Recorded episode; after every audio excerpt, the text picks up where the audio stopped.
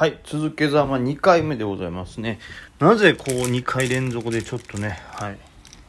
やるかというとですね、やっぱりあの、喋って、チャート見ながら喋ってるから、はい、そうなんです。洗濯が終わってないんですよね。でもこれね、今干してしまわないとね、これ、日差しもね、消えてきてるから危ないんですけどね、ちょっと質問回答をね、しながら、はい、お答えしながらねちょっとやっていけたらと思います。まあ、というわけで先ほどの回今お話したようにねいろいろえっ、と何ですかその税金に関してねハローさんもですしあのリップとかでもねいろいろ教えていただいて本当にありがとうございます DM でもね教えていただきましたけどもまあというわけで僕は、えー、まあ、家を借りなあかんというのも考えてたのでまあ、前に言いました通り本当にあのお菓子の家ぐらい今住んでる家がボロそうなのでやばそうなので、はい、引っ越さないかんというのもあったんで確定申告をしましたけども、はい、あとは何ですか？住民税の方はそうですね。不要申告不要の方にしております。しかししかしですよ。そんなもうこう来てるけどハローさん言ってますけど、まあ、質問読んでいただきありがとうございますと。まあ事情があると思います。一概には言えませんけども、まあとにかく株の利益が大きく翌年の国保や年金の負担が増えることになりますと。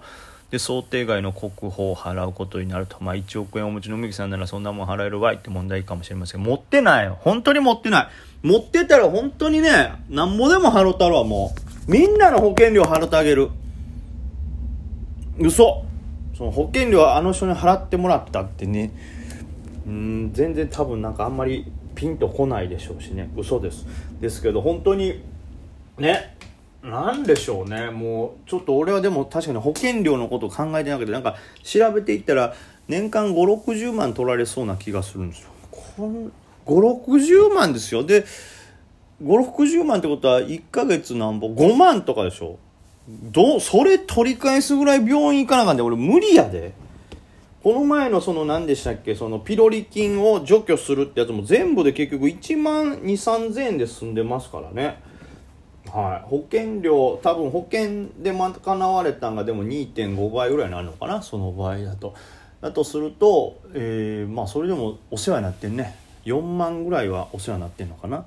でまあもう元は取れないよね。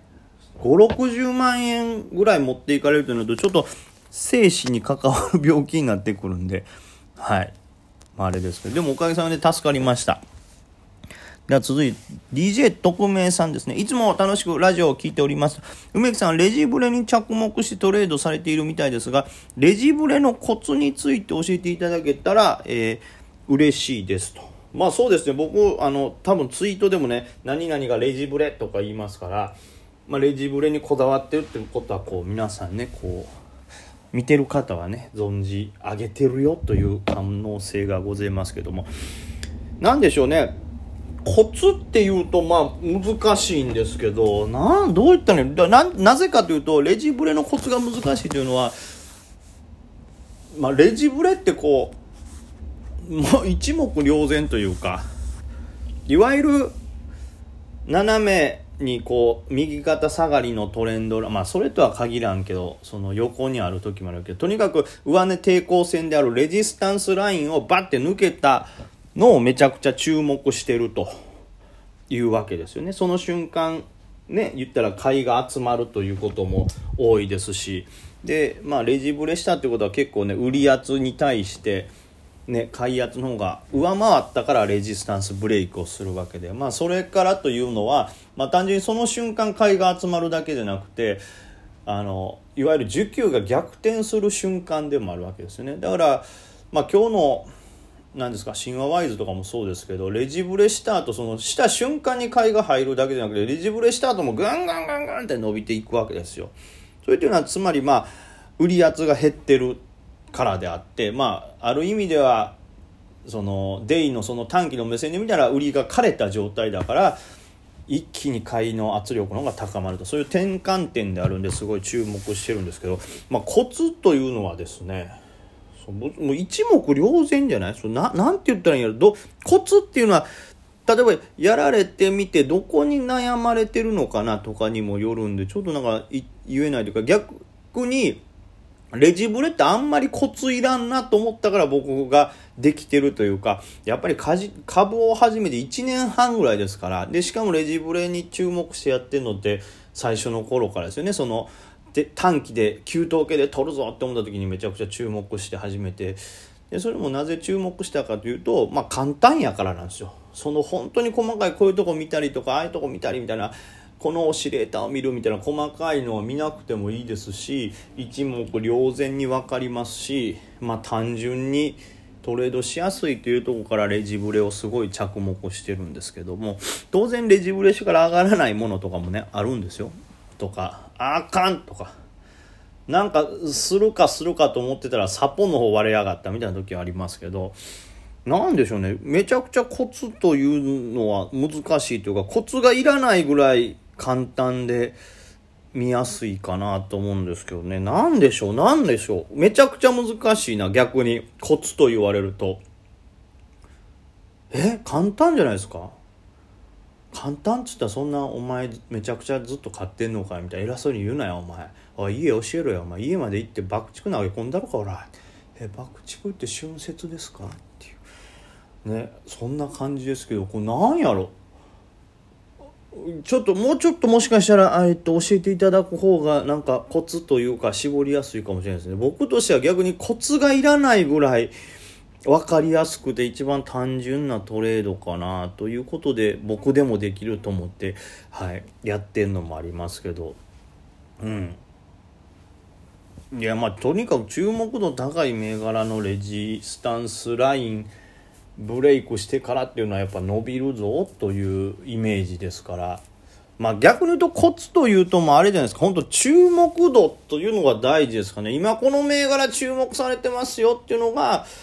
一番大きいかなと。さすがにブレイクしても誰も見てなかったらそのまんま横横が続くんでね。うん。ちょっと前のあのあれとかそうですよ。あの子供庁の後の終わったあれ何でしたっけ？あったでしょ。もうちょっともう下がりすぎてんねやろね注目度。僕すら頭に出てこなくなったけどあれ何でしたっけ？子供庁のほらほらみんなも今パッと出てるでしょ？それよそれ。マジで出てけへん。あ無理や。そう。それですよ。小型の。ということはですねえー、そのあまりにもとにかく注目のがないやつは、そのまま横横バーッと続いて、PA や今出てきた !PA! PA なんかの子供庁ので、ね、なんか発表があるかもみたいな期待上げバッてしましたけど、その後、PA ってこうずっと横横バーって続いてたり、じわじわ下がってるんですよ。まあだからああいう注目度が消えてしまうと、さすがにダメなんで、その時間その銘柄が注目されてんのかとか。だ意外にされてるとかあるんですよ。その日ずっと静か。例えばまあ神話ワイズとかも今日なんかそうですけど神話ワイズって今日一日それほどこう大きな盛り上がりないというか逆に朝一あれこんな弱いのっていうぐらい昨日のあの上げは何やったん？リバしたやんっていうのが分からんぐらい朝弱かってその後もずっとねあんまり値動き見えてなかったあれももしかしたら細かく見てたら意外に出来高ってここ拾い拾われてんねん集められてんねやっていうの見えたかもしれないですけどその盛り上がりなさすぎて俺ももうすっかり頭の中から消えて見てなかったんですよ。ほんだ5番ガーンですからまあ、あれは意外に潜在的にやっぱみんな注目度が高かったってことなんでしょうけど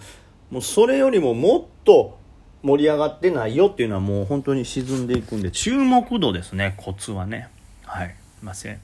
さあ東四郎さんですねえー、質問ですと。梅木株地縁子さんは、えー、ザラバ中見ているものややっていることを知りたいです。なんでしょうね。ザラバ中見ているもの。んまあいろいろ見てますよ。DMM であったり、えー、X ビデオであったり、そうですね。あとはカリビアンコムなんかもね、見てますし、ファンザですか？本当は DMM はね。まあそういうね、えー、回って巡回してパトロールしてます。本当に僕が知らない何か新しいものが出てないかっていう。それはもちろんありますよ。で、それぐらいと、なんていうの？今何もすることねっていうタイミングも多々ありますけど、なんでしょうね。それはこんなことばっかり言ってたら本当ふざけんなよ、お前。本当にミンチにしてやろうか。ミンチにしてハンバーグにしてもう一回命として再生してやろうかみたいなこと言われるから、はい、真面目に答えますけども、なんでしょうね。見ているものはとにかく、えー、基本的にはえー、前日とかその朝までに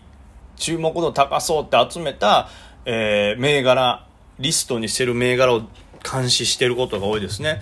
その値動きはもちろんですけども同時にまあ全部を一気に見ることはできないんでカチカチしながらこう順番にチャートを巡回してみるっていうことがありますねでそれと同時に、えー、まあツイートとかあとまあヤフーいたとかずっとは見れないですけどそういう SNS を監視する。で、えー、あとは、まあ、値上がり率ランキングとか、出来高急増ランキングみたいなのもちょこちょこ見たりしますかね。まあ、そんな感じですかね。うん。だほぼほぼ、うーん、まあ前もこの辺は答えましたけど、そんな感じだと思います。やってることってでもその特殊なことはないかなと。まああの、いわゆる株単とか、あの、まあ、何ですか、あと株式新聞みたいなんて、まあ、場中、よほどやることが何もねえってなった時になんかいい銘柄ないかなって言って探すのにちょっと調べますけど、基本はもうそんな、ね、見るよりも新しい材料が出ない限りはもう前日までのリストだけでやってしまいますね。そこだけでいろいろ見てトレードをするという感じですね。で、うん。なんもねえよ、どうすんだよ、お姉さん。おお姉さん何も見るとこねえよどうすんだよっていう場合だけあのその株単とかを調べたりとかね。あの中長期を見直してここ開えるんかなとかっていうことをしますね。はい。ぐらいですかね。もうちょっとすいません本当にゃんちゅうになるぐらいしかボケも出てこずですね。というわけで。はい。えー、一旦ね、えー、洗濯物は干せたんですけどもちょっとはい、まだ続きをやる可能性が全然ございます。